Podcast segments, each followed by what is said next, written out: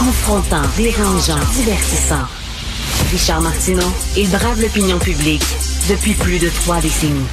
Alors, comme euh, ma collègue Stéphanie l'annonçait hier, il va y avoir quatre autres films, quatre films de, fiction, en fait, joués par des comédiens, mais qui vont jouer les personnages des Beatles. Alors, euh, quatre autres longs métrages sur l'histoire des Beatles, vus par Paul McCartney, vus par Ringo Starr, vus par Harrison, bon, et euh, vus par John Lennon. On va en parler avec Mike Gauthier, observateur de la scène musicale, que j'ai toujours plaisir à recevoir. Salut Mike. Hop, on t'entend pas, Mike. Euh, ce que... Oh. oh. là, ça va. Parfait, je t'entends bien. Écoute, je vais utiliser l'expression de mon chum du Trisac, sacramo. Il y a encore des films, c'est Beatles. Calvaire, qu'est-ce qu'on connaît pas, ces Beatles, Mike, maudit bordel? Ben, ça a l'air. Ça a l'air qu'il y en a encore un peu qu'on connaît pas parce que, ben, regarde, là, quand ils ont fait, euh, l'année passée, euh, Stéphanie en a parlé tantôt quand ils ont proposé Get Back, là, avec Peter Jackson, tu sais, on a fait, ah, OK, c'est comme ça que ça s'est créé. Il y avait des hmm. tensions. Il y avait, tu sais, c'est la première fois qu'on le voyait. Tu sais, les Beatles, c'est un peu comme la Bible. Tout est raconté, mais on n'était pas là pour le vivre. fait qu'il y a peut-être des choses qui ont été ramassées. Non, mais sérieusement, c'est ça. Ça fait, tu sais, quand Paul McCartney était assis avec sa basse, puis là, à un moment donné, ça donne Get Back. C'est comme ah ok c'est comme ça. Ça fait que ça risque d'être comme ça. C'est sûr que ce qui est intéressant avec les Beatles, c'est qu'on sait pas mal tout, mais quand il y a un film qui est raconté par les gens qui ont fait cette histoire-là, ben là c'est encore euh, plus fun. En tout cas, moi j'aime bien ça. En tant qu'historien, mais je suis pas un fan fini des Beatles. Je fais comme ah ok, je vais le regarder comme tout le monde, je vais pas le regarder 40 fois comme un vrai de vrai fan. Toi, été plus Stones que Beatles? Euh, moi, je te dirais que je suis comme les Eagles. Euh, c'est là que j'ai commencé à m'intéresser beaucoup à la musique, mais j'aime beaucoup les Beatles, les Stones, avec Pink Floyd également, The Kings. Tu sais, j'aime beaucoup la musique, mais c'est surtout les, je te dirais, les Eagles qui m'ont amené à m'intéresser à écouter de la musique beaucoup plus qu'en en surface. Tu sais, d'écouter ça, de dire ah c'est bon. Après ça, essayer de comprendre pourquoi c'est bon, comment ils ont écrit ça, comment ils ont travaillé?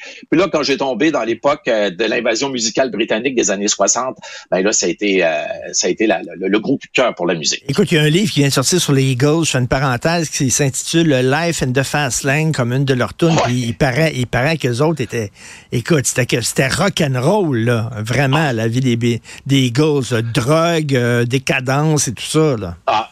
Tout à fait. Ben, Don Henley a déjà retrouvé, je pense que la police s'était présentée chez lui, puis il y avait une, jeune mineure, il y avait une mineure qui était, qui était chez lui. Alors, euh, ça, ça, ça en dit long, mais c'était le, le, rock and roll dans les années 70. Je ne, comment je pourrais dire, je, j'endosse pas ça, mais c'était comme ça dans les années 70. Mais les Eagles, moi, c'est surtout le, le côté, les arrangements vocaux, les mélodies et tout ça, mais c'est pas des enfants de cœur. Mais c'est drôle parce que c'est la musique mellow un peu, alors que eux autres, dans la vraie vie, ils étaient très rock'n'roll. Euh, je reviens aux Beatles. Écoute, régulièrement, on sort une vieille chanson d'un tiroir qu'on a trouvé. Bientôt, là, Christian, on, va mettre en musique leur facture d'épicerie. Hey, un petit peu, là. Je, veux juste te dire que Sylvain Cossette, si jamais tu lui reparles, Sylvain Cossette, à un moment donné, avait en main une cassette où on retrouvait uniquement les bouts de chansons qui avaient été enlevés. Imagine, là, c'était pas des chansons complètes. Tu sais, dans ce temps-là, George Martin et compagnie coupaient les rubans pour faire les effets. Ben, il y a quelqu'un quelque part qui est intelligent dans les studios, qui a tout ramassé ça, qui a tout collé ça, puis il y a une, cassette, fait que ça te démontre comment les gens qui aiment les Beatles les aiment énormément. Et d'ailleurs, on en parle ce matin, là, et sans doute qu'il y a quelqu'un qui va m'écrire, qui va dire, ouais, mais là, les Beatles, quand on a parlé, t'as pas donné le bon numéro d'album. Hey, écoutez, ben c'est, les, Beatles, ils ont fait de la grande musique, ils ont influencé beaucoup de monde. Je reconnais tout ça. Euh, et euh, c'est, comme ça, des gens qui aiment les Beatles les aiment et vont acheter, vont se connaître. Ah, regarde, là, Disney+, Plus, les abonnements ont explosé. Ah oui. Get Back a commencé à être à l'affiche. Oui, tout à fait. mais, c'est vrai, tu as raison. Par contre, là, quand, il est en studio, puis il commence à zigonner avec sa ah. baisse, puis là, là, il trouve le, le, le, riff de Get Back.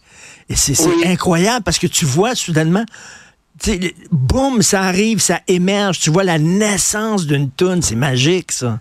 Et aussi, euh, le, comment, comment on pourrait dire, la, non pas l'adversité, mais la rivalité entre McCartney et Lennon, quand ils sont des personnes, là, c'était le feu puis l'eau. Mais quand ils étaient dans le studio en train de créer, c'était les plus grands amis du monde. Tu le voyais, là. Lennon récupérait ce que McCartney venait de créer, puis là, après ça, et vice-versa, puis Harrison arrivait dans le tas. Fait que c'était bien particulier, les, les, Beatles, puis je pense qu'on va en parler encore longtemps, puis les quatre films vont... Euh, il va y avoir beaucoup de curiosité. De toute façon, les Beatles, c'est tout le temps une valeur sûre. Fait que c'est pour ça que je suis pas inquiet, mais il y a, comme... plus, je veux pas te décourager, mais il va en avoir d'autres.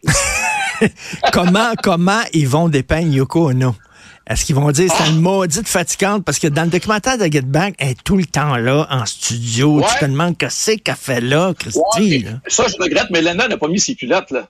Tu sais, à un moment donné, peut-être que Lena nous dise Yoko, euh, je vais aller travailler avec les gars. Avec les chums, là, tu sais, c'est comme sais, c'est comme. Il n'y a pas juste celle là-dedans euh, qu'on peut critiquer. Ben oui, t'as pas, tu sais, il aurait dû dire, t'as pas de la musique expérimentale à faire, toi, va crier dans le garage, fais quelque chose. Exactement, c'est ce que j'allais dire à l'écrire. je l'ai interviewé Yoko Ono, là, c'est pas évident. J'étais tout content. Euh, quand il était venu euh, au musée des Beaux-Arts, il y avait une exposition consacrée à Lennon. Et là, je lui parlais, puis je disais, vous rappelez-vous un peu tout? Puis là, elle fait comment, oui. Puis là, à un moment donné, euh, au Cirque du Soleil, quand ils ont fait l'art, également, je disais, vous êtes venu souvent à Montréal, vous vous rappelez de quoi de Montréal? Vous avez fait le bed-in, puis elle me disait, à chaque question, elle me disait, that was fun. That was fun. C'est ça, Yoko Ono. Écoute, je l'avais vu lorsqu'elle était venue euh, présenter comme un genre de performance au Musée des Beaux-Arts. C'est ça. Elle s'était poignée. Tabarnouche, comme un chat que tu mets dans une naveuse, c'était épouvantable. Vraiment. Mais elle a fait quelque chose de bien. Elle a poussé la création de Lennon possiblement beaucoup plus loin. Possiblement que Lennon, ça aurait peut-être été limité, mais il était avec une femme qui ne le limitait pas. Donc, ça a donné des, des grandes choses pour euh, les Beatles. Mais en plus, Richard, ce matin, on apprend les Boomers, on est passé deuxième maintenant. Là, ben oui. les Millennials qui sont premiers au Canada. Eux autres aussi ils aiment les Beatles. Ça fait que t'es fait, mon Richard. D'ailleurs, tu parlais de la cassette de Sylvain Cossette.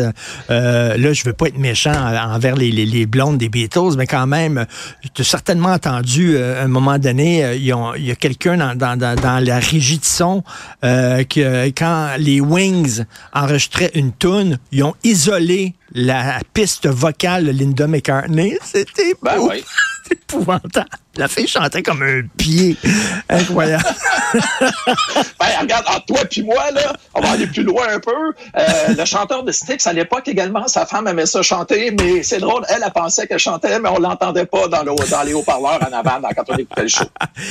Bien sûr, écoute, ça va être important d'avoir la ressemblance physique parce que quand on va voir un biopic, ce qu'on veut, c'est que le comédien ou la comédienne ressemble. Hein. Je sais pas si tu as vu des photos euh, du neveu de Michael Jackson qui va jouer son ah, mononcle.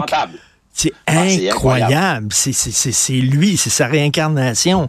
Est-ce que pour toi, c'est important que la personne ressemble? Parce que Joaquin Phoenix a joué Johnny Cash, puis il ressemble pas pantoute, là. Oui, mais il avait, par exemple, euh, réussi à faire rayonner la personnalité de Johnny Cash. sais, avec la, la, face très très froide, très stoïque, là, puis les épaules bien droites, puis habillé en noir, la même coupe de cheveux et tout ça. C'est un peu comme un, comme RBO à l'époque quand il se déguisait. Des fois, il ne ressemblait pas, mais ça nous faisait croire que c'était la personne en question. Mais je pense que bien fait, là, sérieusement, euh, je trouve que si on réussit à amener quelqu'un qui va avoir, qui va dégager la personnalité des gars, moi, ça me dérange pas euh, trop. Regarde le gars qui, qui fait Bob Marley par les temps qui courent, là, il ressemble pas mal. Ben mais oui. À un moment donné, à force de le voir, tu fais comme ouais, ça, s'éloigne un peu, ça, ça, ça s'éloigne, mais à part ça, As-tu vu la bande-annonce? As-tu vu la bande-annonce de la, du biopic sur Amy Winehouse? Il ressemble comme deux gouttes d'eau. Écoute, ah, c'est épouvantable. Ton, ton, ton biopic préféré d'un musicien, toi, c'est lequel? Celui de Queen, oh celui d'Alton John? C'est, euh... euh ben celui ben, de Ray Charles était bon aussi. Ah oui, ça c'est un des meilleurs, mais tu sais, comme euh, Queen, on, en savait trop, Elton John, on en savait trop. Des fois, j'aime ça en savoir sur des gens qu'on connaît un, peu moins, pas essayer d'essayer d'aller comprendre. Tu sais, parce que moi, dans mon métier, j'ai lu, puis j'ai lu, puis j'ai lu, puis j'en sais des affaires sur les artistes. Fait que des fois, quand je tombe avec un artiste que je connais moins, je trouve ça euh, bien fun.